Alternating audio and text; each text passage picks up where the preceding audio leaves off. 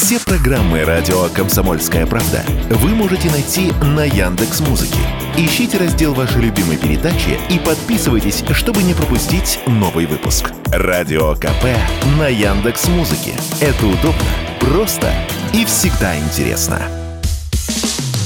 Что будет? Честный взгляд на 6 апреля. За происходящим наблюдают Игорь Виттель и Иван Панкин. Иван Панкин, Игорь Виттель, мы продолжаем наш эфир. Так, на YouTube канал Радио Комсомольская правда. Подписываемся на канал. Там же идет прямая видеотрансляция. Сегодняшний эфир называется «Без границ». Украина становится частью Польши. Э, в чате пишите, пожалуйста, ваши сообщения просьбы э, гостей для эфиров. Э, Все это мы осмыслим чуть позже обязательно. И, ну, конечно, мы прислушаемся к вашим просьбам и рекомендациям. И в середине этого часа еще, да, будем отвечать на ваши вопросы. К нам присоединяется Дмитрий Егорченков, руководитель Института стратегических исследований и прогнозов РУДН. Дмитрий, здравствуйте. Здравствуйте, друзья, доброе утро. Ну, начнем, наверное, все-таки с Польши. Как вы видите вот этот альянс, который намечается между Украиной и Польшей? Что это? Что они задумали, эти сволочи? Ну, намечается, конечно, такое себе э, выражение в, отношении Польши и Украины. Надо сказать, что э, за последнее время э, та часть бывшей УССР, которая все еще пока не вернулась в родную гавань, она очень активно возвращается э, в зону польского влияния. А поляки делают для этого все, что э, только можно, вплоть до неофициального пока, но тем не менее ввода туда довольно значительных военных контингентов. Там, по разным оценкам, люди, находящиеся в отпуске, что называется, а, составляют внутри ВСУ, внутри украинских спецслужб, ну, там, 20 тысяч, 25 тысяч, там, вот разные звучат оценки, но это в любом случае это уже э, более одной дивизии, скажем так, да, польской, э, находящейся на территории э, Украины. Так что э, медленный э, процесс э, поглощения Варшавой э, оставшейся частью СССР он Что, марш, простите, он оставшейся тоже. частью СССР? УССР, да. УССР, хорошо. А я просто не расслышал букву У и как-то это ожикнул. Расскажите, пожалуйста, на самом деле... Вот, Старенький стал, со слухом это, уже про. Это как бы, да, это общее немножечко. А вот конкретно, что сейчас Зеленский хочет от Варшавы. Потому что некоторые эксперты, они э, считают, что Зеленский поехал формировать некую коалицию, которая будет поддерживать Украину уже не в войне, а в мирных переговорах.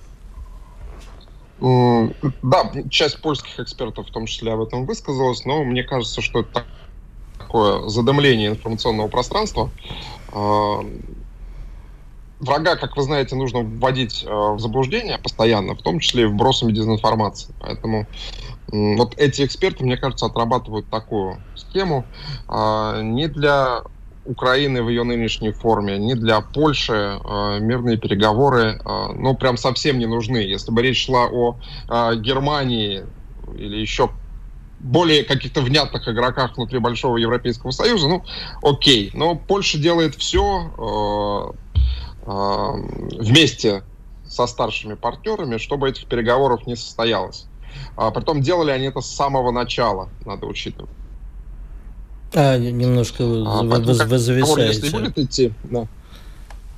Да, поэтому если переговоры э, и будут касаться э, каких-то тем замерения, э, то будет звучать то, что звучит регулярно э, от польских политиков. Да? Перего, э, переговоры возможно только тогда, когда у, э, Украина, Киев, э, киевский режим вот выйдут на все границы, притом не прошлого года, а значительно более ранние. А они, вы, они выйдут или мы... Э, они. Добро... Или мы уйдем. Да, вот, вот давай, давайте уточним. Чего они ждут-то? А, да я думаю, что никто в здравом уме сегодня не ждет, что Россия вдруг соберет вещи и куда-то выдвинется в, в восточном направлении.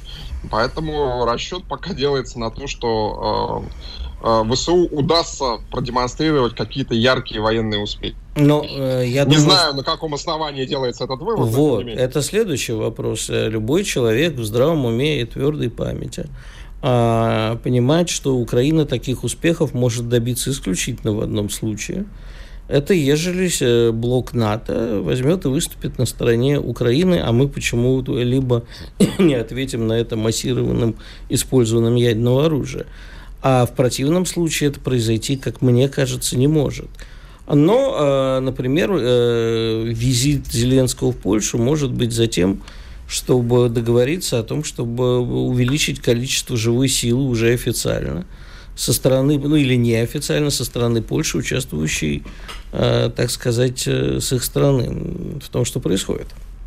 Ну, вот это вполне э, вероятный вариант развития событий. Разговор об увеличении э, масштабов военной, объемов военной помощи, уч- участия э, польских военных во всех процессах, которые происходят, я думаю, вполне себе э, и ведутся. Да? А что касается того, что кто-то в здравом уме и трезвой памяти, здесь ключевое, конечно, здравый ум и трезвая память.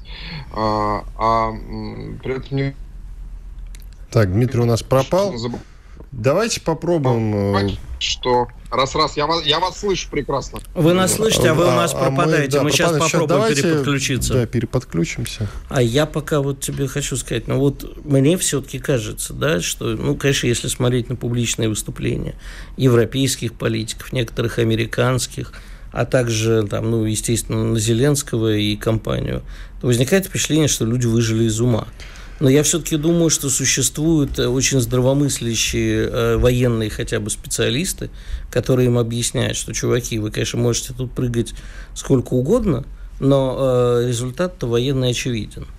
Вот да, ты правильно сказал, последняя твоя фраза, она прям вот в точку, это то, что я хотел как раз сейчас добавить. Смотри, когда делаются особенно резкие заявления, европейские политики, чем дальше, тем больше они делают именно резких заявлений, обидных, ну и совсем не дипломатичных. Ты с чем это связываешь? Я тебе сразу могу ответить. Чем резче заявление, тем, значит, очевиднее – что они проигрывают. Но это не значит, что совсем скоро, там, грубо говоря, вот эти боевые действия окончатся, они перестанут поддерживать Украину, они это будут делать до последнего, насколько смогут. Просто э, это значит, что они выходят из себя.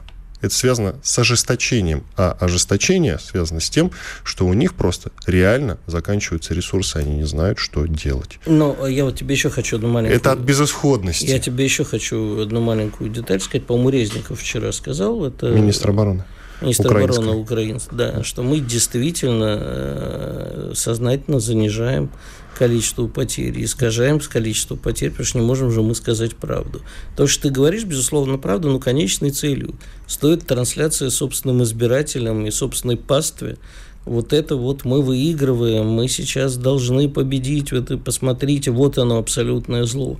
С этой целью периодически вбрасывается как бы некая информация или дезинформация, как было с ордером Путина Международного уголовного суда. Я бы, кстати, отдал должное Резникову, хоть он и враг наш, но вот эти его слова по поводу того, что мы сознательно там не сообщаем про количество жертв, а, это довольно честно, кстати. Это честная позиция, с которой он вышел к своему народу. Я об этом заявил. Во-первых, позиция правильная. Действительно, во время боевых действий никто о потерях не будет сообщать. Это дело, собственно говоря, вражеской стороны, грубо говоря. Да, это наша работа рассказывать об их потерях. Действительно. Вот. И поэтому, но он вышел и честно сказал. Отдаем ему должное, кстати. Возвращаем э, в эфир Дмитрия Егорченкова, руководителя Института стратегических исследований и прогнозов РУДН, если вдруг мы, кто его потерял. Дмитрий, а давайте о глобальных вещах уже поговорим. Владимир Путин угу. выступил с большой речью о внешней политике, и там вот я несколько пунктов выделил. Ну, например, да, перечислил некоторые. Внешняя политика России будет многовекторной и взвешенной. Далее, Россия является уникальным государством цивилизации. Мы с Игорем это уже начали обсуждать чуть ранее. И вот еще. Россия будет играть роль суверенного центра в глобальной политике и исполнять историческую миссию по сохранению мирового баланса. И я сейчас сижу и ломаю голову, что имеет в виду Владимир Путин. Может быть, вы поясните, растолкуете? Ну, во-первых, надо сказать, что все вот эти три мак макротезиса, ну, почти дословно, а местами и дословно взяты президентом из концепции внешней политики новой, которая вот была днями опубликована. То есть он транслировал новоприбывшим послам некоторые положения, ключевые положения этой концепции внешней политики России, которой она будет руководствоваться ну, там, в ближайшие несколько лет, как минимум. А, все они очень правильные, все они а, взяты, что называется, не с потолка, а из учета реалий, сложившихся уже а, во внешней политике и России, и э, место России в глобальном распределении нынешнем, да, опять же, не выдуманном как, каким-то, да, не идущим от западной пропаганды, российской пропаганды и так далее. Все эти тезисы, они в целом уже устоявшиеся. А, но о них нужно по-прежнему говорить, потому что а, если мы сами себя так не определяем, то почему наши там, противники, союзники должны нас так определять? Да? А, то, что Россия отдельная страна, цивилизация, по-моему, ни у кого особенных сомнений нет. А, об этом и западные теоретики всегда писали. Там вспоминаем старика Тойнби, преснопамятного, да. А, и мы это очень хорошо осознаем и осознавали всегда, что как бы у нас особенная, как это, да, особенный склад некоторый, да, присутствует. А, то, что у России есть а, особая и интегрирующая роль на пространстве Евразии, или там, как американцы любят говорить, большой Евразии, ну, это тоже очевидный исторический факт. Россия всегда занималась собирательством земель, то, что называлось раньше, да, а сейчас называется интеграционными процессами. А, то, что а, у России всегда была э, роль балансира, балансира, балансирующей силы в международных отношениях, ну, как минимум последние три три с половиной века. Ну, тоже, Дмитрий, давайте тоже паузу правда. сделаем. Дмитрий Егорченков с вами, с нами. Вернемся через две минуты. Спорткп.ру О спорте, как о жизни. Что будет? Честный взгляд на 6 апреля. За происходящим наблюдают Игорь Виттель и Иван Панкин. Виталь Панкин и Дмитрий Егорченков, руководитель Института стратегических исследований и прогнозов РУДН. А, Дмитрий, давайте да. сами немножко отойдем все-таки от Польши. Так и мы в... про уже про цивилизацию рассуждаем. Ну вот про цивилизацию, но все-таки угу. Польша, Польша тоже, наверное, все-таки можно считать Была цивилизацией, да. А нет, ну уж тогда... Несостоявшийся давай... проект, да. да. Давайте тогда брать Великое княжество Литовское, уж если так пошло. Так мы периодически, да, вспоминаем об этом. Было ВКЛ, стало... Периодически берем, да. Было ВКЛ, стало выкл. А, кстати, да, по поводу э, Литвы очень много было новостей э, на выходных, ну, не, не на выходных, а последние дни. Я не знаю, может, в последней части обсудим. Так вот, э, давайте поговорим более обширно. А я тут уже и в эфире много обсуждали, и статьи Кропаю, все-таки наблюдая за судом над Трампом, пришел к выводу, что вполне может получиться, что в финальной схватке президентской будут участвовать два кандидата под уголовным следствием. А вот. А на самом деле, ежели без шуток, э, видите ли вы, вот там Трамп кричит, страна катится в ад к ядерной войне, видите ли вы какое-то ослабление Америки, или мы все-таки выдаем то, что как на английском называется wishful thinking, желаемое за действительное? Ну, конечно, э, сторонам выгодно преувеличивать масштабы трагедии. А, и нашим аналитикам подчас выгодно говорить, что как, капец вашей Америки, как это известно. Кирдык. Сказано, да, кирдык. Или, или кирдык, да. Вот. Или Карачун тебе церетели, как было сказано в фильме того же режиссера. Да, а, и подчас самим американцам, особенно американской оппозиции, всегда выгодно говорить, что вот что-то не так происходит, поэтому, конечно, надо нынешнюю преступную владу немедленно скинуть, а мы, когда придем, все будет отлично, мы сделаем Америку снова великой, да? Вот. А, это тоже часть политического процесса, безусловно, однако а, не российская и не западная, а уже глобальная оценка, что перераспределение э, силовых центров в мире происходит ускоряющимся темпом. Связано это в большей степени не с политическими, а с экономическими вопросами. Не нужно забывать, что мощь Соединенных Штатов последних там 80 лет строилась на двух факторах. финансовом и военном. С военной точки зрения американцы были очень сильно далеко, ну, если Советский Союз не брать, да, в этом смысле. Хотя и с Советским Союзом там, по вопросам отставания в некоторых видах вооружений было, сразу было не очень хорошо, ну, например, по стратегической авиации. Да. Сейчас это отставание, ну, очень сильно нивелировали другие страны, которые быстро развивались. И мы Россию берем, и Китай берем, и там много кого, да. Кто-то это делал делал совместно, кто-то делал самостоятельно, но тем не менее вот такого глобального перевеса американцев, несмотря на все военные бюджеты, несмотря на э, все еще передовые разработки и так далее, все равно этого перевеса нет, такого масштабного. А, тем более а, те альянсы, которые Соединенные Штаты создают, они, в общем, тоже, поскольку изначально строились по принципу вертикального подчинения, они тоже для Соединенных Штатов стали ну, скорее, бесплатным к ним самим, чем э, самостоятельными, надежными, мощными союзниками. Да? Э, что, кстати, пытается делать э, Россия в данный конкретный момент. Э, но это только часть проблемы. Вторая проблема, что действительно с финансово-экономической точки зрения э, и э, американская экономика уже не составляет такого огромного объема от глобальной. Э, и темпы ее развития, ну, вызывают некоторые вопросы. А, и глобальное доминирование доллара как основной и подчас единственной валютой, не только резервной, кстати говоря, тоже уходит потихонечку в прошлое. Американские политики и экономисты не зря бьют по этому поводу э, тревогу, э, понимая, что это вот одна из там двух скорее, нет, одна все-таки из трех ножек, да, американской табуретки. Третья — это социокультурный фактор, да, вот там влияние Голливуда, американской эстетики, американской культуры на весь остальной мир в данном смысле, да, который, кстати говоря, тоже потихонечку схлопывается.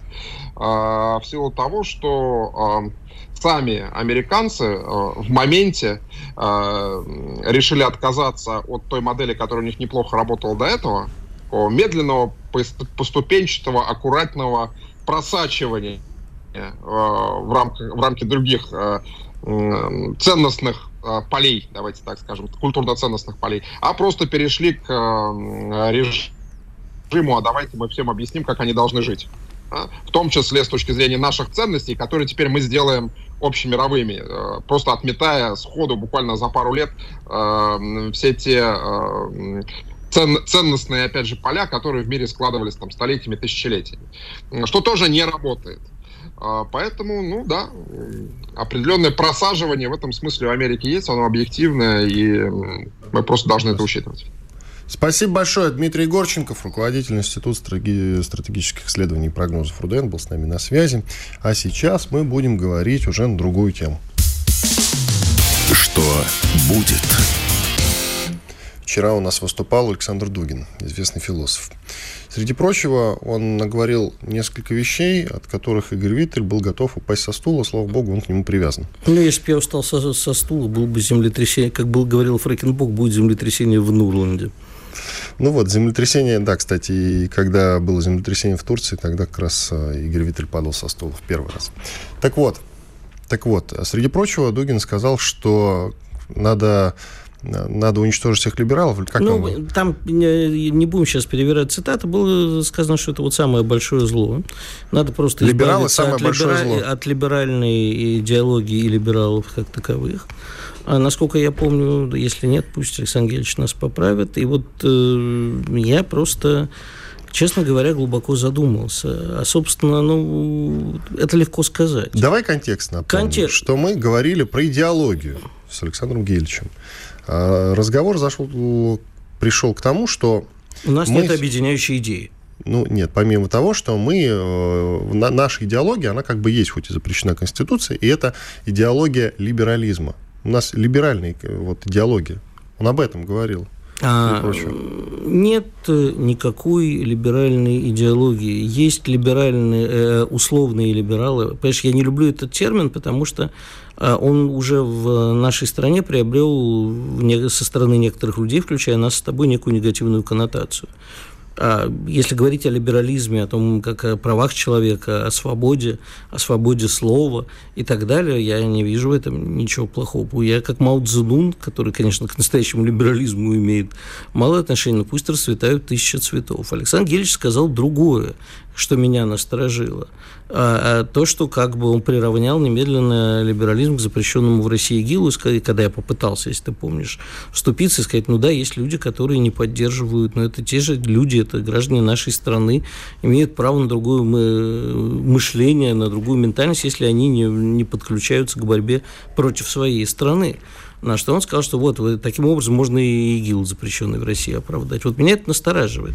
Ну вот смотри сам. Вот просто вот на самый элементарный пример на пальцах. У нас с тобой регулярно слушатели наши же радио, те, кто нас смотрит в чатике, называют либералами. И Правда? тебе даже не помогает твои призывы ударить по банкам. Да. да, то есть я могу сказать все что угодно, либералище поганый. Вот теперь представь себе, что эти люди, а или не, не эти люди оказываются наверху, таких людей наверху полно. А депутат захотел выслужиться еще кто-нибудь. И говорит, а вот смотрите, Виттель с Панкиным либералы, давайте к стенке, потому что именно они и подрывают э, идеологическую основу. Там же на самом деле, я вот почитал, что очень много э, на эту тему э, претензий к либеральной, так называемой либеральной идеологии, э, звучит вообще, типа, люди по, э, э позволяют себе сомневаться. Это, между прочим, кстати, вот ты мне сегодня присылал э, в ночи ссылочку на Чеха, которого арестовали за то, что он вышел с наклейкой «Вагнер» и буквой «З». Да? Я прочитал, опять-таки, э, статью, которая существует в чешском... Там история пошла дальше. Я уточню, с твоего позволения, что ему, Чеху, гражданину Чехии, запрещен въезд в Прагу. Ну, это вот, я думаю, что это, может быть, журналисты набрали. В противном случае это уже просто совсем какой-то идиотизм. Возможно. возможно. Это идиотизм. А контролировать это не... Хотя, не знаю, может, они теперь по камерам следят. Я к чему говорю? Что я посмотрел статью в Уголовном кодексе Чехии вот за это, за ревизию нацистской и коммунистической идеи, за то, что вообще... Там есть слово «сомнение». Вот, понимаешь, я против того, чтобы людей судили, откуда-то выбивали за сомнения. А бороться с либеральной, опять-таки, не люблю слово либеральный, она не описывает то, что происходит. Бороться с теми, кто, кого мы считаем своими врагами, нужно в идеологическом, наверное, поле. И да, безусловно, они проникли в какой-то момент и на телевидении. В общем, если посмотреть на наших а крупных пропагандистов, так они вышли из крупной либеральной идеологии. Если посмотреть на наших депутатов, откуда Виталий Милонов вышел, был помощником э, э, господи, Галина Старовойтова. да. да. Угу. А ну, на меня посмотри, слушай, я в свое время в засос Новодворской компании, понимаешь, был. Я в результате теперь вон ядерным оружием грожу, ядерным пеплом. Э, есть один только маленький нюанс. Э, дело в том, что мы э, вот с твоими настроениями пускаем очень важный момент из поля зрения. Называется он так. Дарья Трепова, которая взорвала Владлена Татарского, она тоже ведь начинала с небольшого, скажем так, либерализма, когда была активисточкой и бегала по, значит, по площадям с призывом «Нет войне», и парень ее в Беларуси тоже этим промышлял в свое время.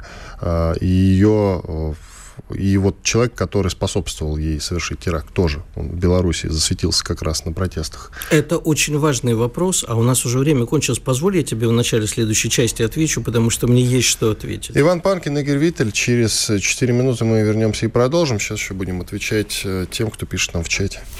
Радио «Комсомольская правда». Мы быстрее телеграм-каналов. Что будет? Честный взгляд на 6 апреля. За происходящим наблюдают Игорь Виттель и Иван Панкин. Иван Панкин и Игорь Виттель. Возвращаемся после большого перерыва. Перед тем, как, э, собственно, начать говорить про экономику, это экономический блок, Игорь еще хотел заочно мне ответить. И не заочно Не тоже. заочно. Я тебе хотел именно что ответить.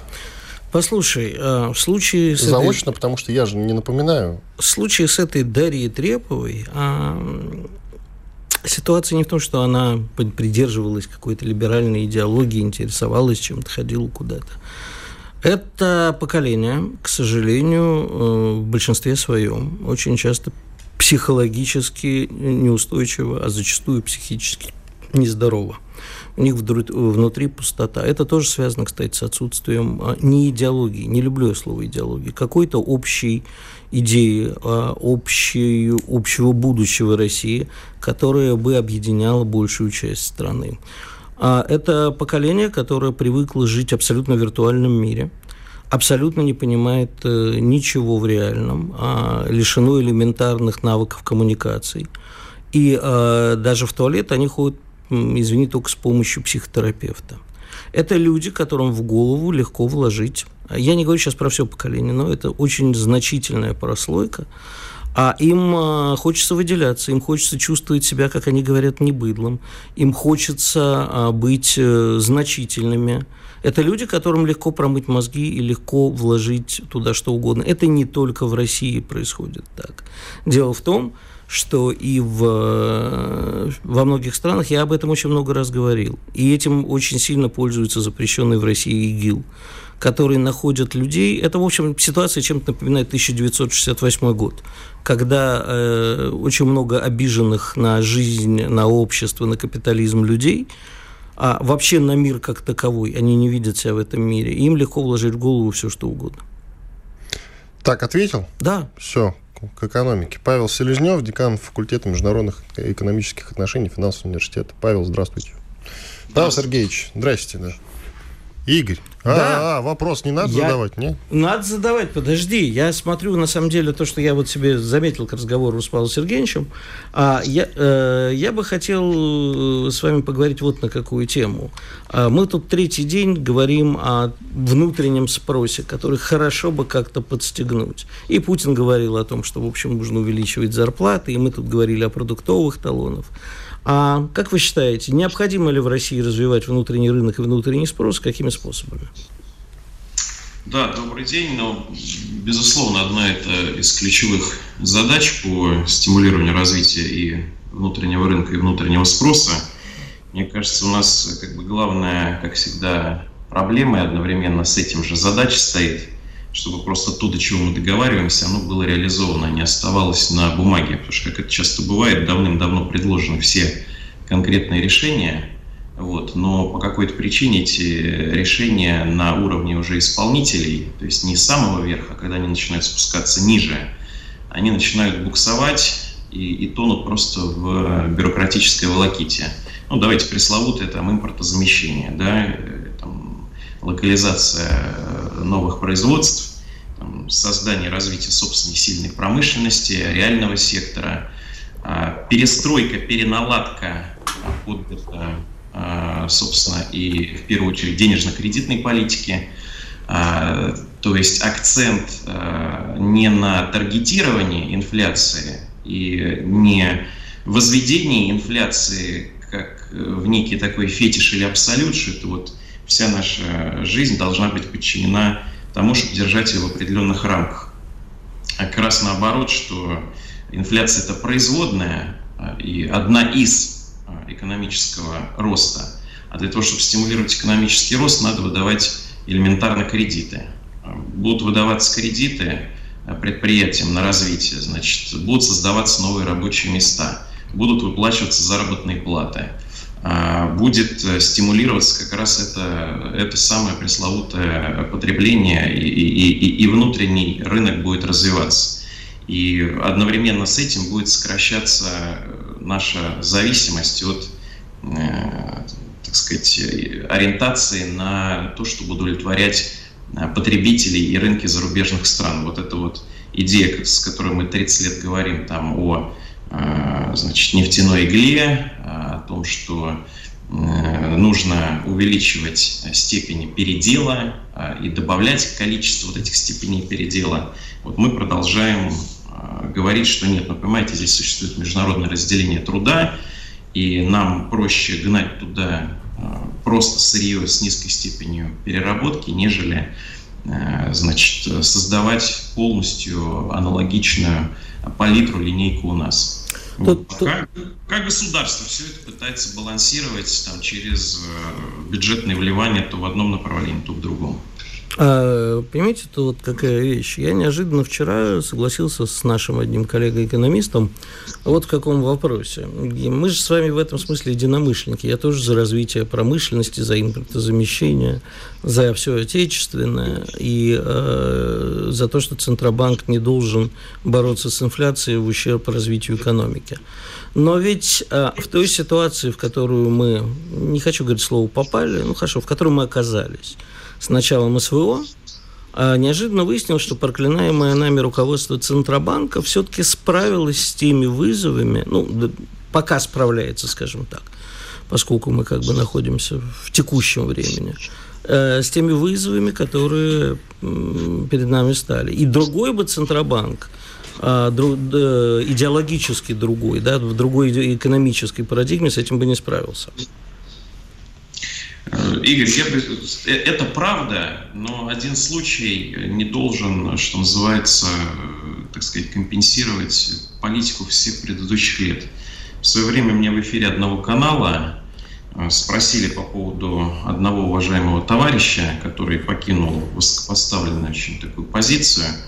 И я сказал, ну вы знаете, он же относится у нас и продолжает относиться к, к идеологам либерального крыла, на что мне было сказано, неужели у нас продолжает существовать Значит, вот это разделение. Он же первый там предложил э, определенный термин, там, связанный с мобилизационной экономикой. Я говорю, ну, знаете, то, что человек предложил термин мобилизационной экономики, не означает, ты как раз сказал, что она сейчас должна быть в России такой в условиях внешних вызовов и угроз, не умаляет э, то, что делалось на протяжении всех предыдущих лет. Поэтому когда-то мозги же должны включаться, что уже там, когда речь идет о собственном таком экзистенциальном э, существовании. Существовании, да. Ну, уже надо начинать делать правильные вещи, потому что если бы они на фоне э, там, того, что значит, мы получили в плане заморозки наших там, золотовалютных резервов, хотя сейчас тоже вопрос, что их не могут найти, и там банки, понятно, всем этим пользуются, крупные, частные, зарубежные, там существует договоренность, но это другая история. Но сам факт, что они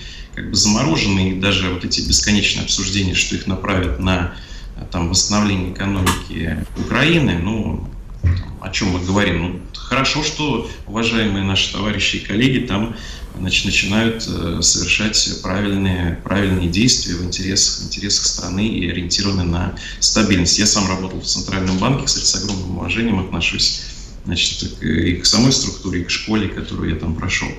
Я вот думаю, что нам нужно обратиться к Гаю Ричи, чтобы он снял фильм о наших золотовалютных резервах. И назвали бы его так же, как и предыдущий фильм «Снэч 2», наверное. Ну, а «Гоблин» бы перевел Дмитрий Юрьевич. Так же, как он перевел и первый «Снэч». Это будет прямо повесть о наших золотовалютных резервах. И о том, как... А?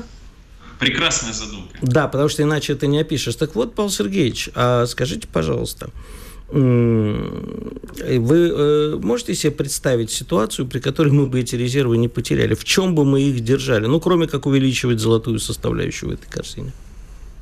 Ну, я прекрасно понимаю, Игорь, что вопрос он такой, будем говорить, в некотором смысле с подвохом, потому что... Почему? Я искренне интересуюсь.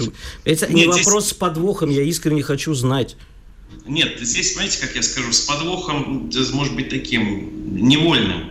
Потому что мир, он, э, как мы говорим, мы же не можем существовать в условиях автаркии, да, то есть полной а, ограниченности, автономии. Мир слишком, все слишком взаимозависимо.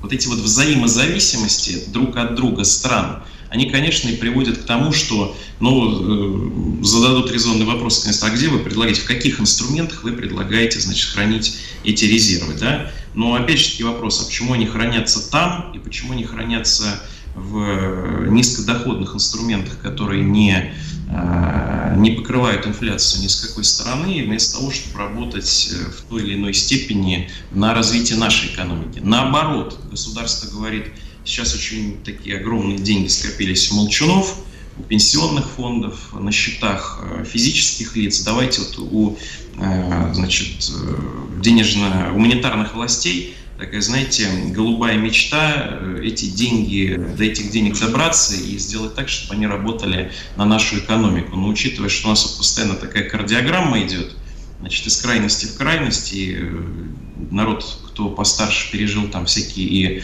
шоковые терапии, и черные вторники, четверги, и же с ними все остальное, и помнят, значит, что все их сбережения в один прекрасный момент как, как там, могут э, превратиться понятно в что. И, и здесь нет вот самый, как один из ключевых моментов, мало вот этого доверия э, между, между людьми и, и монетарными властями, понимая, что спасать в случае какого-то кризиса спасать будут не их. Поэтому я думаю, что если бы Центральный банк изначально ориентировался на задачи развития э, экономики страны, 10 секунд. Предложены как раз соответствующие инструменты, работающие на нашу экономику. Радио «Комсомольская правда». Никаких фейков, только правда. Что будет? Честный взгляд на 6 апреля. За происходящим наблюдают Игорь Виттель и Иван Панкин. Панкин и Виттель, мы продолжаем. Новости, которые некуда пристроить, мы берем в последнюю часть нашего эфира. И в Туле улицы города и фудкорты начали патрулировать казаки. В рейды ходит более ста человек. Это в том числе подростки и военные, получившие в том числе боевой опыт на Украине. Тех людей, которые получили боевой опыт на Украине. Мы вводим за скобки, мы к ним относимся хорошо. Но в остальном к подобным движениям я лично отношусь плохо, хотя потому что у нас есть специальные органы для этого, компетентные люди, компетентные специалисты, которые должны заниматься этой работой. Ну, Чего ты так задумался? Тогда? А я тебе скажу. Ну, скажи, что ты так задумался. Вот у меня э, есть конкретный пример. Не казаки, конечно, ничего. Но вот э, мне довелось жить э, в очень приличных э, домах вроде бы, где в силу близости к метро а в дома проникали бомжи, в дома проникали постоянно закладчики и те, кто их ищет. То есть просто было. Точно приличные дома? Да, точно угу. приличные дома, и район относительно прилично, просто близко к метро подводило. И а в результате э, ничего не налаживалось, и мы ни с чем не справлялись ровно до, такой, до той поры, пока, например, я пользуюсь служебным положением. Ну, например, я помогал там одному депутату, связанному э, силовыми структурами, выбираться в Мосгордуму. Я к нему не обратился, я сказал, я тебе помогу пройти в Мосгордуму, проагитирую район и так далее. Только помоги мне, вот я считаю, что мы должны сделать патрули. Да, вот давай возьмем э, таких неформальных э, твоих этих самых и пойдем патрулировать район. Я пойду вместе с вами.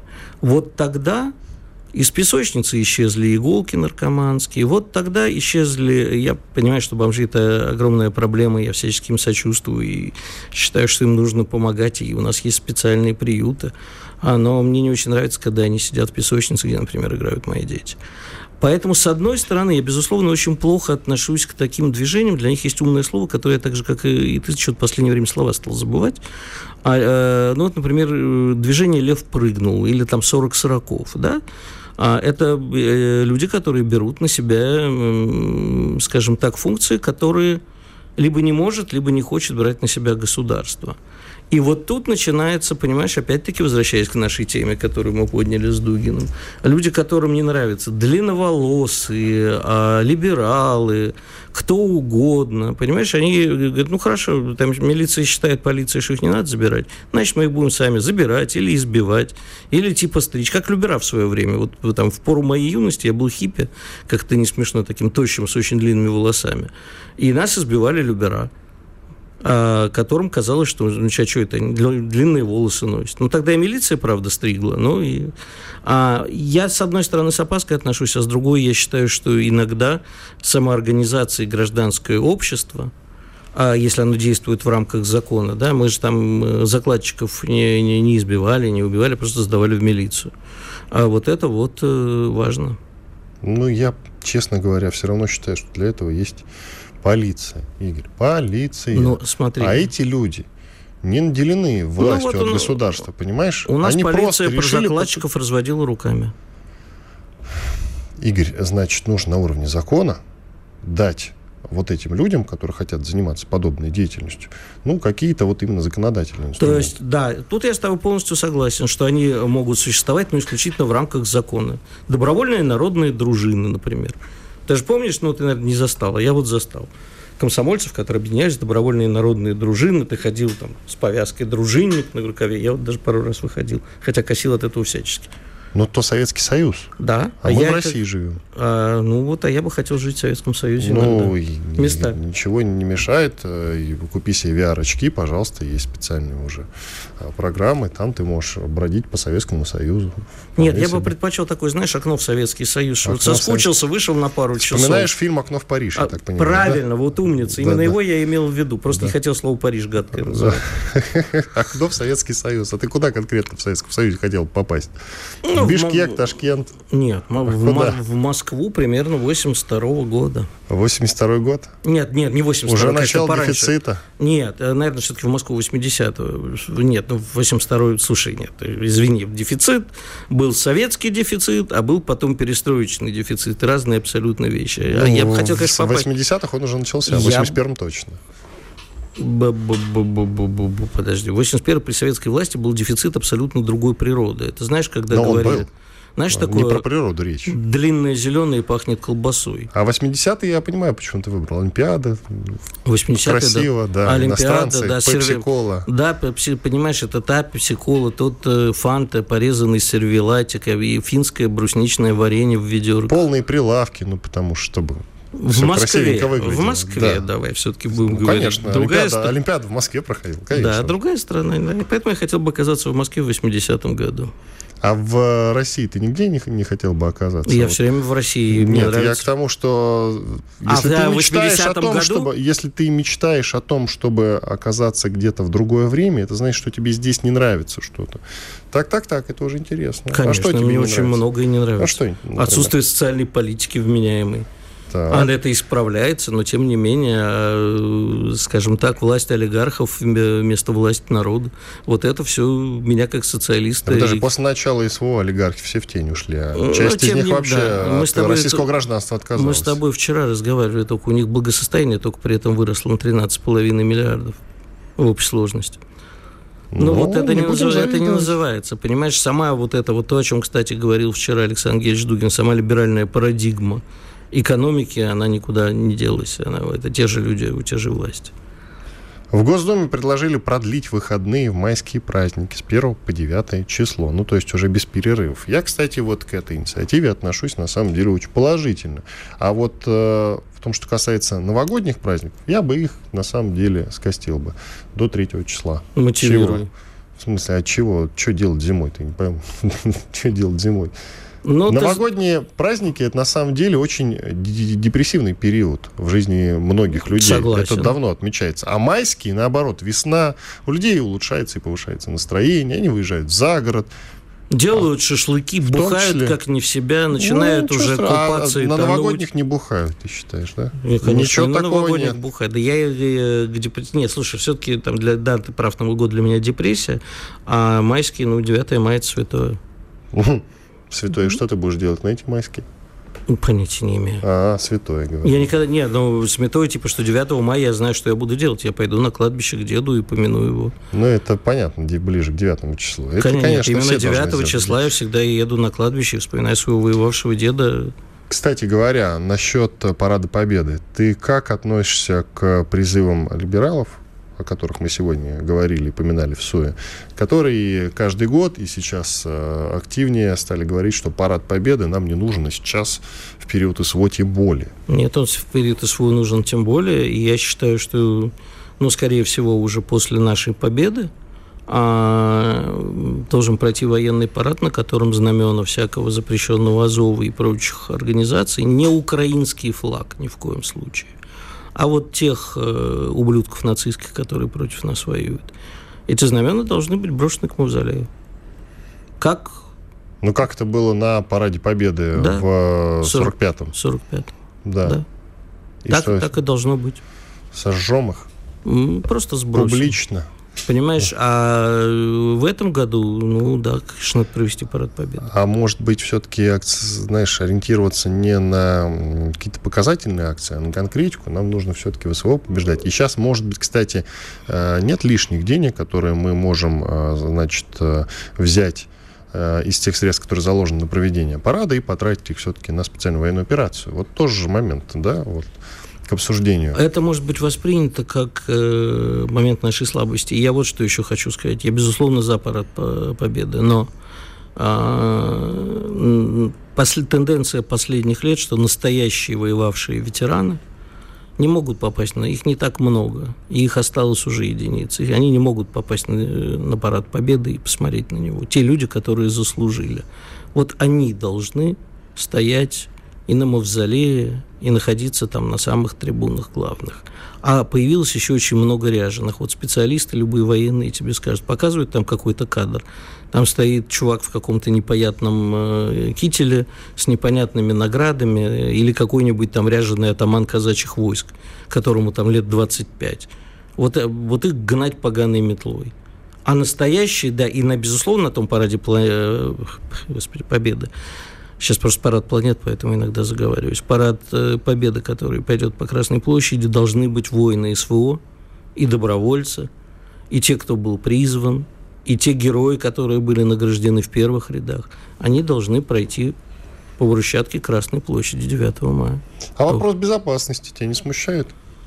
А смотри, вот это вот дилемма. Давай тогда запретим все массовые мероприятия. Да, парад победы. Но ведь да... это тоже, да, это на повестке Хорошо. есть такая тема. Да. Ну, Давай, слушай, подумаем. вот ты же ходишь тоже куда-нибудь там вечером, хожу, там, хожу, на какие-нибудь интеллектуальные да, развлечения, да, да, или да. просто пивка или выпить. не интеллектуальные, да. Да, ага. вот, например, там я на квизы хожу на некоторые. Вот мы ходили там в одно заведение, где на входе стояла рамка и не пускали ничего. А сейчас переехали в другое. Вот там на входе нет ничего, и заходи кто хочешь, проноси что хочешь. На тебя там нету даже охраны, на тебя так гардеробщик ленивый глянет. Ну и проходит. Я считаю, что рамки должны быть, усилена безопасность, но ни в коем случае не отменять. Мы не должны бояться. Мы должны быть просто более бдительными. Ну, видишь, тогда действительно нужно как-то увеличивать число казаков, патрулирующих улицы. Вот к какому выводу мы приходим. Угу. Чтобы они хватали лысых или очкастых, или бородатых. В общем, короче, нас с тобой. Иван Панкин, Игорь Виттель были с вами. Ну, что ж, уходим на перерыв. Были здесь, остались довольны. Не на перерыв, а уже до завтра. Чтобы получать еще больше информации и эксклюзивных материалов, присоединяйтесь к радио «Комсомольская правда» в соцсетях. В отечественных социальных сетях. Смотрите новые выпуски на Рутьюбе, читайте телеграм-канал, добавляйтесь в друзья ВКонтакте, подписывайтесь, смотрите и слушайте. Радио «Комсомольская правда». Самая оперативная и проверенная информация в эфире и соцсетях.